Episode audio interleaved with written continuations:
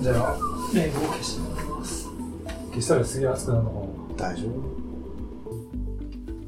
静かだね静かだね。これ逆に静かすぎるんじゃないかなって思うぐらい静かだけど、いいか。いいんじゃないはい静かすぎて困ることはないでしょう。じゃあ声張ってね。はい。では、今日は第16ステージが終わったところで、そんな感じで行くのはい、今日は。 いいですよ。コンセプトが、コンセプトが。合ってないようなコンセプトですが、ちょっとブレブレになっちゃうので、軽やかに。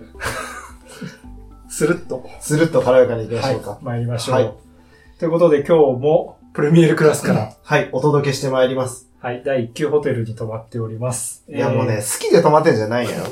ロケーションと、そのアベイラビリティ、その空いてるかどうかってことと、まあまあ近くにレストランがあるかとかと、とにかくそういうね、動線を考えたらこうなっちゃう。でも、あの、僕は地味に結構好きになってきましたよ。自分は好きじゃないです。あ、そうですか。はい、好きじゃないんですけど、そこは意見がありませんな。まあインターネット使えて、は特に空調あるからね。いや、今ね、冷房止め、あの入っちゃうかなと思って止めたんですけど、 はい。大変涼しくて、なんか昨日までの灼熱の、ね、昨日バのンガローバンガロー暑かったからね。むしろ良いのではといううん。感じすらしままあす。で、まあ、リリアルな話安いし。はい。これで、えっと、何本ぐらいだったっけな一部屋、80ユーロぐらいああ、 ?1 万3、1000円、2000、2000、二人で。うん。なんで、まあ、朝食付きあ朝食付きでね。あうん。だからまあ、一人5、6000円なんで。うんまあ、安かないけど、他のホテルと比べたら断然安いし、うん。まあもう、買って知ったる感じやし、そうね。まあインターネットも別に早いわけじゃないけど、まあ繋がるしう、んしっかり寝れるんで、はい、十分でございます。はいあの、二段ベッドが必ずあるんですけど、はいここに関してはなんか布団が敷いてなくて、うん。なのでそこにスーツケースを置いたら、非常に床面積が広く使えるというライフハックを、を、えー、2週間経ってようやく、はい。はい、だいぶ編み出したということでね。だいぶプレミアルクラス慣れをしてきましたけど、あ、ちなみにあの、リスナーの方でフランス在住の方がいらっしゃって、はいで今朝、昨日かなあの、聞いた内容で、あの、コメントくださったんですけど、はい。よくプレミアルクラスばかりで体力持ちますね、という。あ、もう、自分はもう何でもいい んで、寝れたら何でも、別に車で寝てもいいぐらいの人なんで、はい。全然大丈夫です。はい。で、僕はあの、何度も言いますけど、だいぶ好きになってきまあ、す。好きになって、はい自分は好きじゃないです。はい改めて言っておきもまうす。二度目のやりとりなんで、先に進みましょう。ということで今日は第16ステージ。 16ステージまで来た。来た。えーもう16ステージまで来たら、残りあのステージでしょあのステージでしょあのステージでしょって言っても、指折りというかもう片手言ってで、る間だね。もう終わるからね。終わっちゃいますよ。よ。いいんですかいやーいいかまあいいや。はまあなんかちょっとね、あの、家族だったり犬の写真を見て、帰りたそうにしてる表情も垣間見えてますけどね、芸人をね。いうんまあただ、まあ一週間後う。んだから一週間後にはもう、ちょうど、キロ。 えーっとてかまだあれか女子のまだ第女一ステー子ジののレース、うん、かな。なんで、まあまあでも帰る頃なんで、あと1週間ぐらいですうね。んっていう感じですね。なんで、まあ、あの、僕らでさえそうなので、大会関係者だとか、まあ、あとはもちろん選手もね、うんもう、ある意味その、逃げ切り狙う選手とか、勝ちたい選手にとっては、チャンスそがうどんどんなくなっていほんとなくなってくる。くる。要は最終日はもうね、逃げ切り勝利なんてほぼ、まあ、まあ、まあ、ミノクルフに逃げ切ったりしたことあったけあったど、ねあとまあ TT でしうょ、んで、でっかい山岳ステージがこの先2つ。うんで、えー平坦ステージ、TT、シャンゼリゼなんで、まあ今日は、あの、まあ上り系の逃げの選手にとっては、まあ明日もね、もちろん逃げ切れるんやけど、あの、結構ラストチャンスに近づいてきた。うっんていうこともあって、前半から結構ガンガンな展開で。うんえーしかも前半ね、カルカソンヌのスタート地点は結構風も強かったいし、や、昨日からの風が残ってましたよね。うビんュービューでしたね。だから、前半の平坦区間は追い風基調、横風追い風基調でかなり早かったみたいで、うん、あのー例えばバルデとか、総合系の選手で後半に山があるにもかかわらず、あのーエアロバイクだったからね。ホイール。あスコットーなるのほど。エアロ系のバイクに、えっ、と、36ミリのシマノのデュライスの C6、C36? うん、入ってるっていう組み合わせでした。それはだからもう、その、序盤区間がかなり早くなるだろうから、そう、速くなるのを見越して、えーまあ、速いバイクでうんまあ、楽に走ることができれば。で、さらに、まあ、横風も吹く感あったから、そういうの対策で、えハイトは低めにしてそう、ハイトは低く、それでいて、まあ、バイクはやろうんうん、っていう感じでしたね。だから、、まあ、キュングとちょうど今朝話してたけど、ステファン・キュング。彼は、えー C60、デュライスの C60 のホイール。だから、デュラ、あの、グルーパーマ FDG の中で一番リムハイトが高いやつに乗って、えーまあ、とにかく、 早く走れる。早く走セれるッティングうん。山岳ステージだけどね。うん。っていうぐらい、どのチームも割と前半の、えー追い風、横風を警戒してた、うんかつ、あ、まあ、結構逃げ切りでステージ勝利狙っていけそうだなっていうレイアウトだったってういう。ん。まあ、急速日焼けとしては比較的こう、すんなりいくような。まあね、うん。まあでも、いいきなり、そのピレネのすんごいステージっていうよりも、一個こうやって挟むのは、まあツールらしいからう。んジロとかいきなり早いステージだったりす るから、うん。ちょっと優しい。うん足に優しい。足に優しいステージです。ただまあ気温は相変わらず優しくなかったみたいで、うんなかなかこう、まあき急速日前はモルコフが、はいで、今日はソレル。ソレルだね。ソレルが、まあソおレルが、腹痛い。うんうん、まあその胃腸のトラブルで、うんえー、前半から遅れの、もうね、最初の撮影の時点で遅れてたっけどうやったっけ、まあ、とにかく前半から遅れの山岳でさらに遅れ、結局タイムアウトと。タイムアウト。うんうんというね、まあやはり暑さの影響もあるんじゃないかっていうふうにも言われ始めていますけれども、うんそんな今日はカルカソンヌからフォア、あのフォアホイックスと書いてフフォォアアまでの178.5キロとはい、いうことで、えー今日は撮影は、え2箇所でしたね。そう、まあ前半一箇所撮影して、えーショートカットしてもうフィニッシュっていうことだったんで、まあ撮影のロケーション的にはちょっとあんまり撮らなかった。うん。頑張れば撮れるけど、今日ちょっとどうしてもフィニッシュ取らないといけなかったんで、うんうんそこはもう割り切って最後の山にも行かず、うんはい、そうなんですねフィニッシュを取りました。えーっと、何キロくらいかなよ ?30 キロ、40キロ地点くらいのシャラブルうんという街で撮って、はいここはなんか結構、あの、イギリス人が多いような。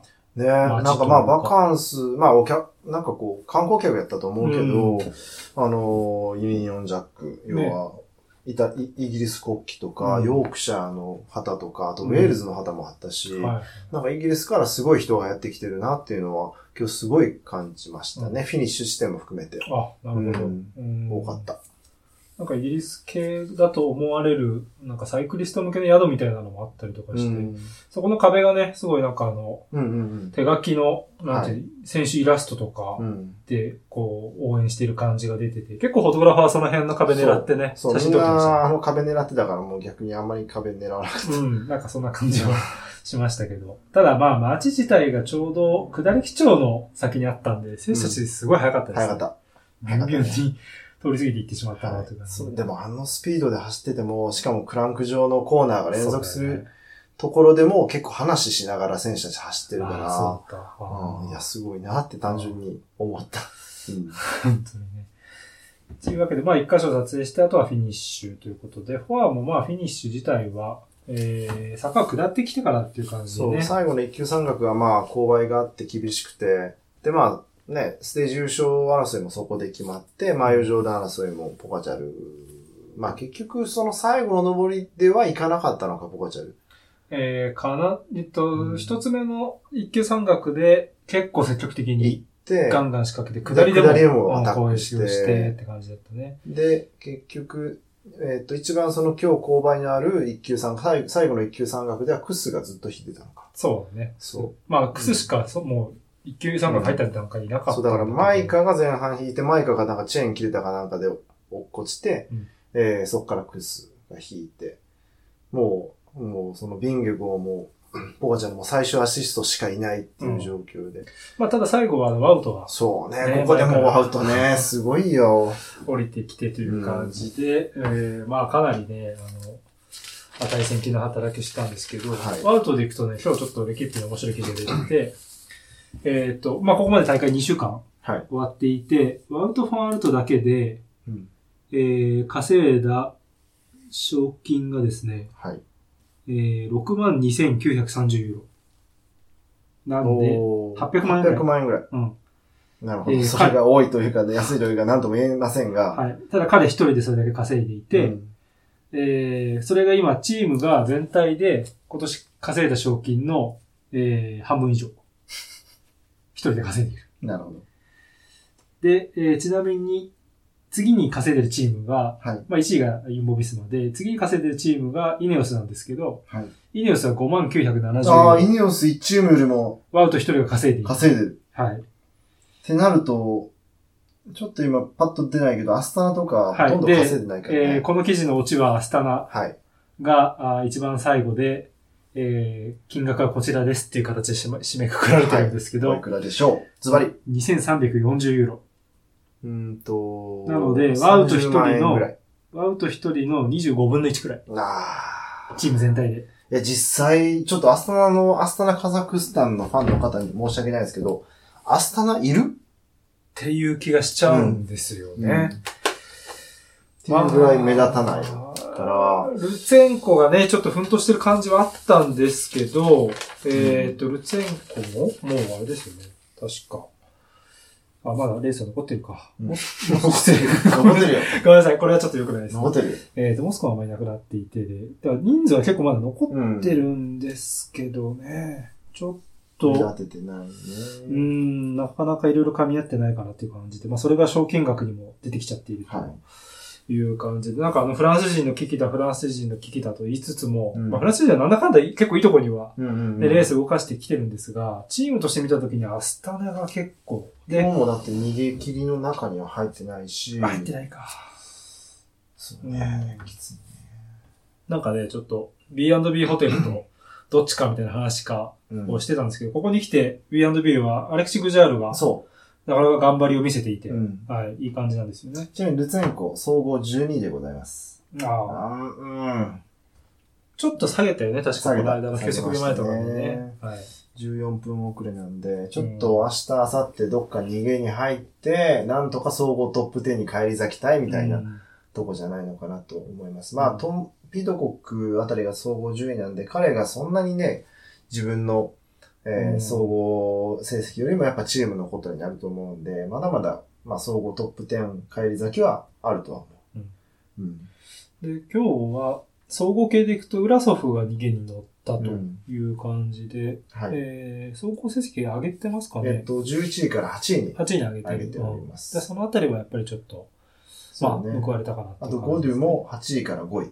うん、ゴデュは今日は良かった。よかった。まあ、良くて悪かったんですけど、うん良くて悪かったあのーね、二人の、まあ、ポガチャルとビンゲゴーの、うんあの、戦いの隙に、まあ、積極的に前に出ていって、うん。リードしていくようなあ場面もあったんですけど、最後ちょっとね、切れちゃったのを、下りでなんとか、はい。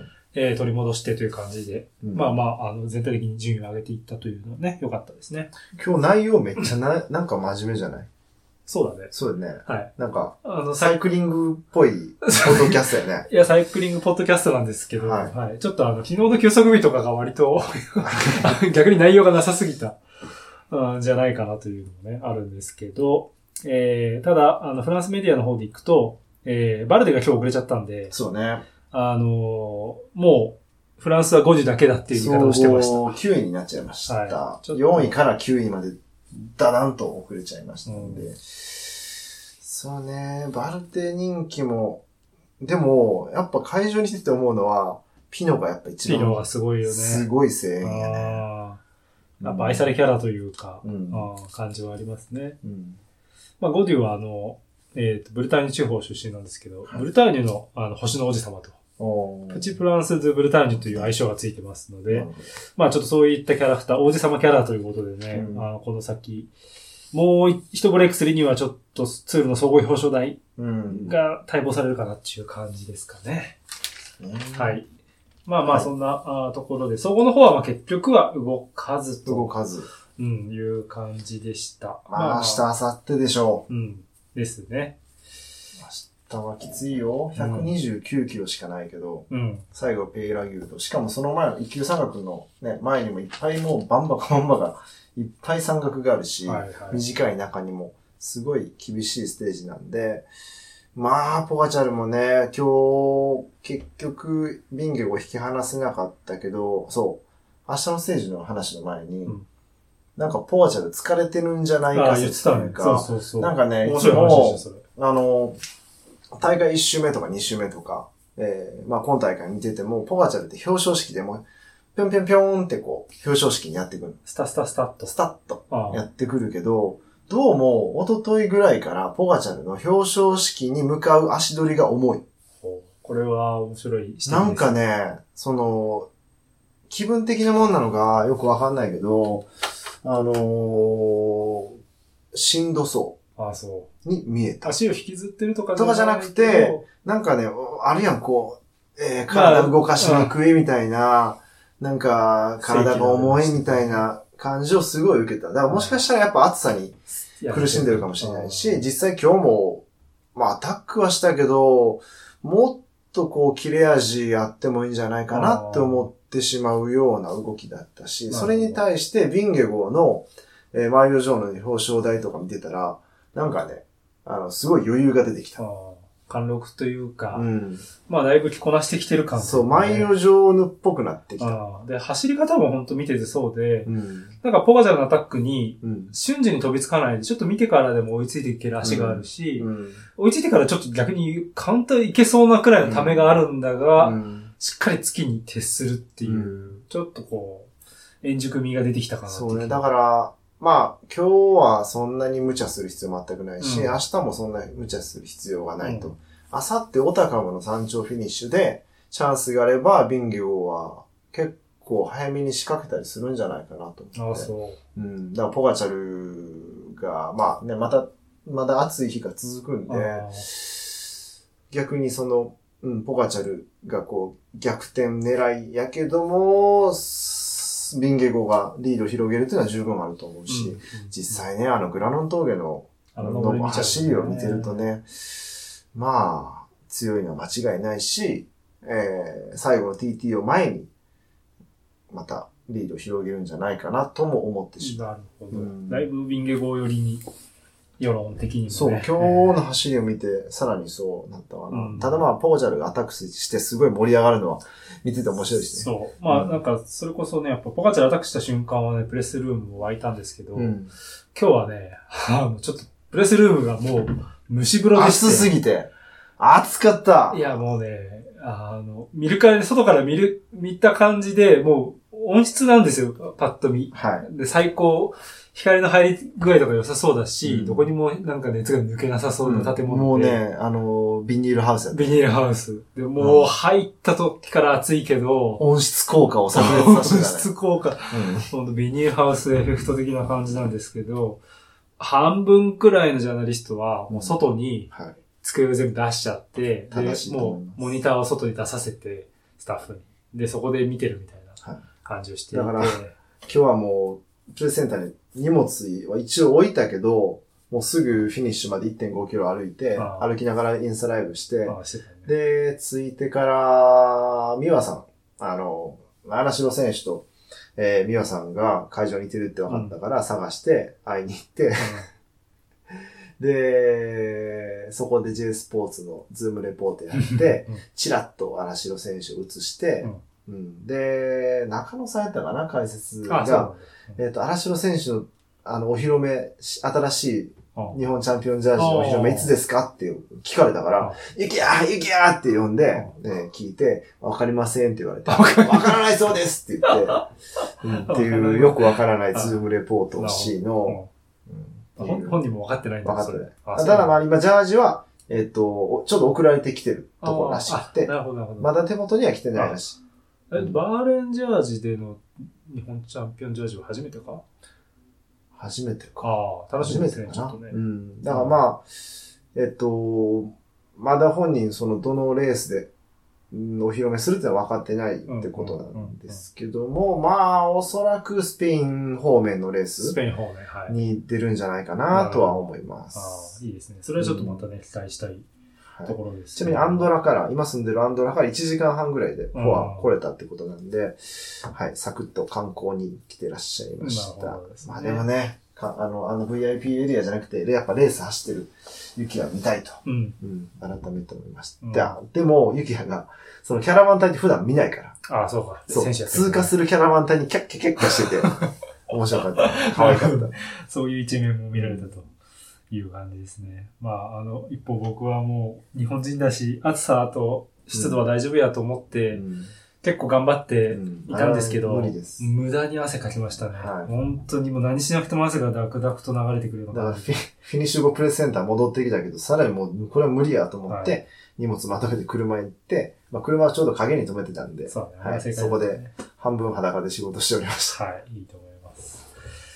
で、まあ、あの、キャラバンの話出てきたついでにですけど、えー、ケニーはちょっとキャラバングッズ集めも頑張らないといけない。そう。まあまあ別に頑張らなくてもいいんやけど、あのーまた、このレースが終わったタイミングで、あの、まあ写真パネルとか、えーまあいろんな形で写真も販売するんで、うんそれのおまけとして、まあ例えば、あの、マイオジョーヌカラーのエルシエルのキャップであったり、うんうんうんあとはルクレルク、その、山岳賞ジャージカラーの T シャツとうんか、うんえーキャップをせっせと集めのおまけとしてつけようと思う。はい、はい。やらし別にやらしい。くやはらなしいくないけとど、思うんですけど、今日うね、ちょっと面白い話を聞いて、あのーやっぱりそのツールのキャラバングッズにも、うんフランスに転売ヤーがいて、おうで、ちょっと誰がっていうのは、わかんない。ずっと見てればわかんのかもしれないけど、結構その、コレクターがいるらしい。コレクターってそのへー、売るため用の。へえ。で、あのーちょっとね、アプリの名前忘れちゃったんですけど、あのいわゆるメルカリみたいなフフランス版のアプリがあって、それで見せてもらったら、あの、コシュヌっっていう、あの、サラミ屋さんうんうのんうん、キャップがあるんですよ。あのそう、赤と白の、あの、三角章とはちょっと違う、赤い、うんチェック柄のやつチェッでク柄のね、もうこの10年くらい、もっとかな、ツールでおなじみうの、んあの、まあ、スポンサーしてるんですけど、そこの、その、ハットはが結構作りいいんだよね、あれはね。うん割といい。そう。であれがなかなかね、あの、あ価値があるらしくて、ええーそのアプリで見せてもらったら、えー、だいたい20ユーロ前ー、後。そんなそう。ただでもらえるのに。そこれ今クリス。う。はい、今被ってますえっね。と、青いやつ。マイオブランの、えーメガネ屋さんだねメガネ屋さん。ああ。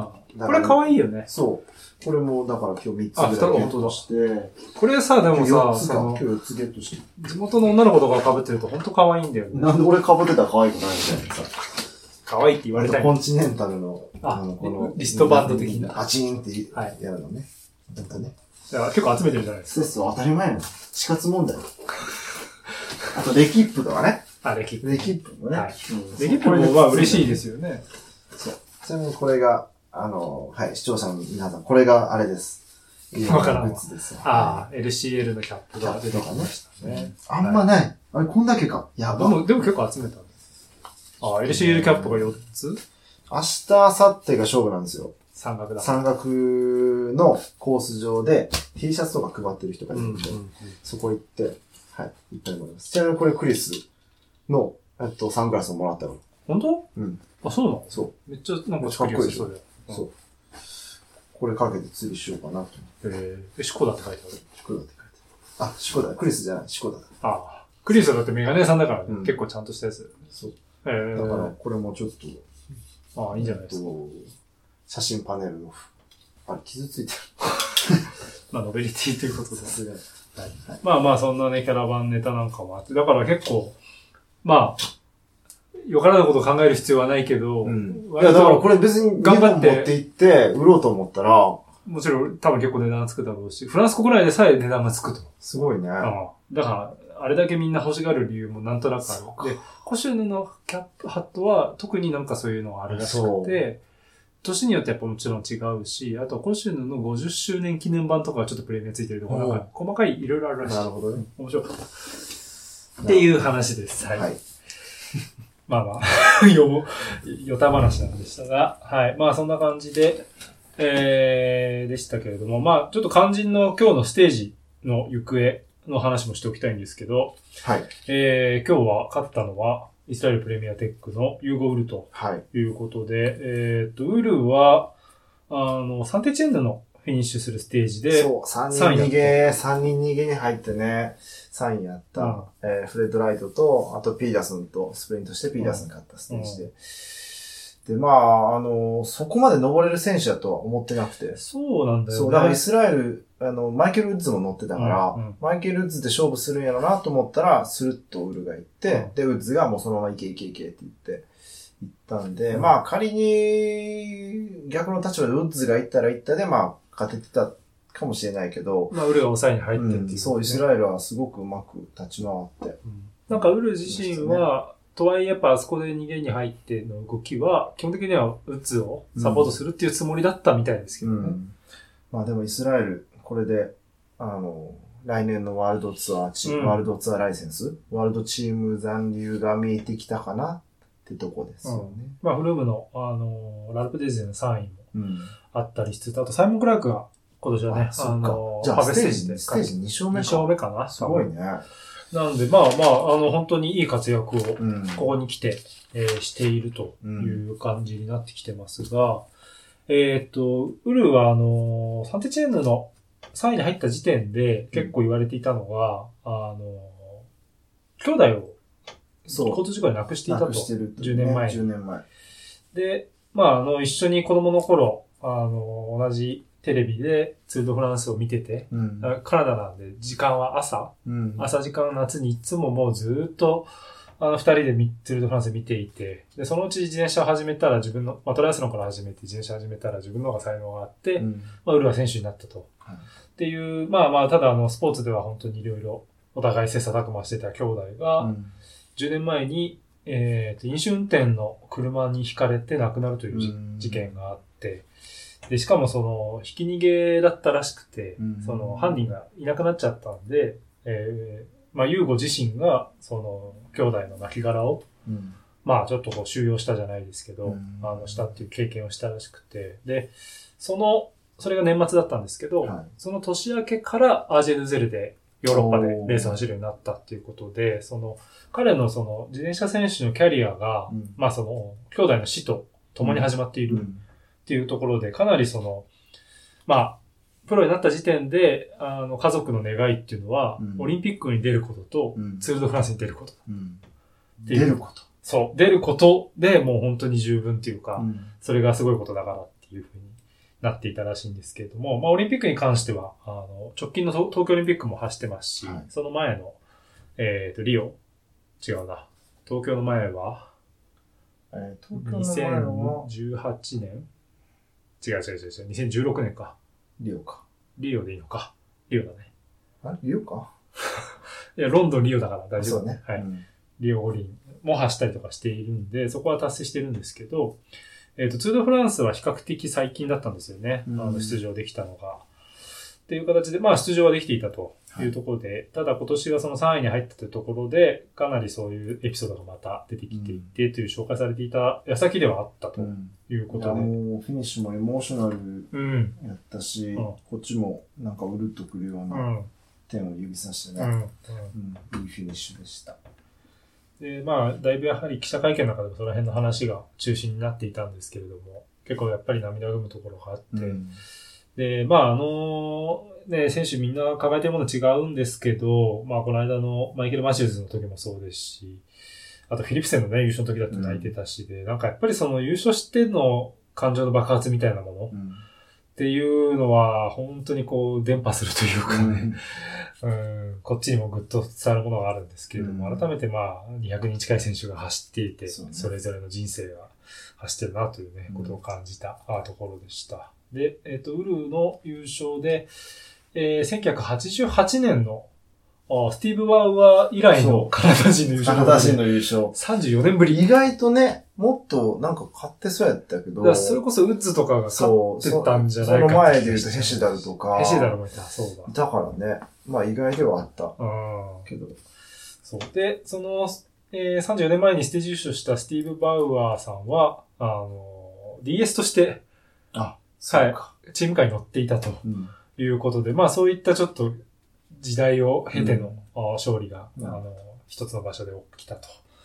あーいうようなあーストーリーにもなっていたということで、カナダにとってもね、大きなあーうん勝利になったんじゃないかなという感じです。で、あのーまあ、カナダ人選手、それこそね、結構いて、あのーグルパメヘデジのえデュシェーン、デュシェーンアントワン・デュシェーンとか、うあといや、あのー今日フィニッシュして、まあ表彰台の裏で、えユーグルが、まあ出番待ってる時にうんルシエルがやってきて、特別そこに入れてもらってて、モンキー抱き合ってて、ちょあっと遠かったから写真撮れなかったんやけうん、ど、うんもうね、あもうデュシェーヌももう、泣いてたかわかんないけど、すごい感,、感情的に喜んでたのが印象的うで、んうんうんうんでしたね。だからやっぱりあの、そのあたりの、まあ、ギヨン・ボアバンなんかも同じカナダの、で、同じチームですけどね、イスラエルで。はいあの、カナダ人選手にとっては、やっぱりそのウルがどういうものを抱えていたかっていうことはやっぱ分かっていたみたいで、うんまあそのあたりのね、感情のあー共有というところになったんじゃないかなという、まあ本当にエモーショナルなステージになりました。というところで、まあ、えー、3週目が、えー、幕開けを、始まりましたねはい、してということで、あとはもう本当にシャンゼリゼまで一気に、はい。 行くぞという一気に行くよ、これ。感じがさすがにしてきましたね。はい。この感じになってくるんいよでいね。で、明日がまあ第17ステージということになりますが、先ほどもちょっと話ありましたが、まあ、組を高き、ペイラ牛丼、はい。山頂フィニッシュ。はい。しかもまた飛行場。あ、3つ目の今大3つ会目のの飛行場工。場フィニッシュということになりそうですね。明日は撮影プランはどうでしょ明日は、まあ、距離が短いってこともあって、で、フィニッシュへの行き方が若干、あの、ややこしいんで、まあ、前半、本当に前半、あの、フィスタート近くで取って、すぐフィニッシュにう行きます。うん。で、最後、フィニッシュを取るのか、残り1キロぐらいを取るのかっていうのは、まあ、あの、元に乗ってるルカと相談しながら、彼がフィニッシュ取るなら自分はちょっと下がるし、自分がフィニッシュ取るなら彼は、えー、まあ、最後まで粘るというか、うん。えー残り1キロぐらいまで、えーね、と、まあどういう展開、展開によっても変わってくるんそうで、だね。まあでもね、距離短いから、バンバンじゃないですか。バンバンだと思うし、逃げじゃない気がする。う。うんん。そうね。なんかそういう気がするねまあ余剰の含めた、えースプリントで決するみたいなうん。形になるんじゃないかなと予想してます。うんまあ、かなり白熱したステージになると思う。うんまあ、あとピレネも言ってもあと2つはい。そうです。っていうと、なんか、アルプスがすごい長く感じたけど。アルプスがまあ長かったからねあー、休息日も挟んだしそう、か実際に。うん。はい。あと2つというところで、えー、まあ1つ目ですね。で、まあその後、あさっても、なかなか、あータフなピレネのステージ、長期オタカンというところなので、まあ間違いなくこの2連戦で、えー、かなり総合の行方も、まあ、だいぶ決まってくるんじゃないかなというような、うんあーところになりそうですね。でまあもまだ最後 TT があるからわかんない。そうか、そうだいいね。まあ、3分以内には、えー上位3名がいるというような状況になってますね。はい。で、まあ、ちょっとまた、あー出走しないというような選手も増えてきたりなんかもしていますが、えー150名ほどお選手を残して、えーレースは継続中という形で、明日が第17ステージ。17って聞くと本当にうん。だいぶ来たなっていう感じがはい来てますね、。本当にね。来てます来てますはい。来てます、来てますですね。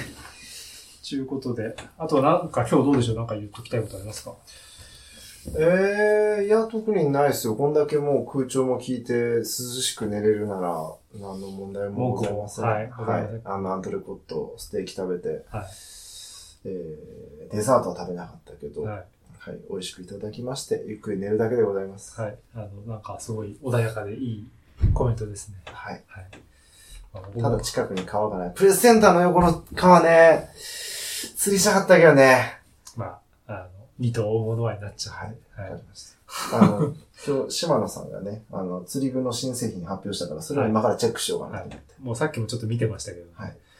あそのれを言うなよ。忙しいですね。あの、島の、島の製品、何でもチェックしなきゃいけないですからね。はい島野大好きです。はい。 なんだその、忖度。なんかもう絵に描いたおような前忖度な、ちょっと今日島島野のホイールの話もしたし。そうだ、本当だ。あれ、スポンサーは島田さんでしたっけう。じゃないです。あじゃないですそうは、もう、は受けておりません。あ、そうですはか、い。あの、このポッドキャストのスポンサーも島田さんだったかなと思っちゃいましたけど。そうですね。はいお待ちしております。はい、お待ちしております。はい。 ちょっと。いいのか、これで。いや、良くないよよ。くないなよくないけど、まあ、もうこの辺で終わりにしておきましょうか。はい。ということで、えー今日は第16ステージでした。カルカソンヌからフォアまでのお第16ステージ178.5キロのレースを終えて、えーパミエというね、えーカルカソンヌ郊外の町からお届けしました。えーいつものプレミエルクラスという第1級ホテルからあーお届けしました。第1級という名の相部屋、え ーすいませんね、アイ ディアで。いやいや、こちらこそ。えーというような感じでお届けしていきました。 えーお相手はジャーナリストの太田ゆふたと、えーフォトグラファーの辻圭でした。ではまた明日のポッドキャストでお会いしましょう。さよなら、アドバン。アドマン。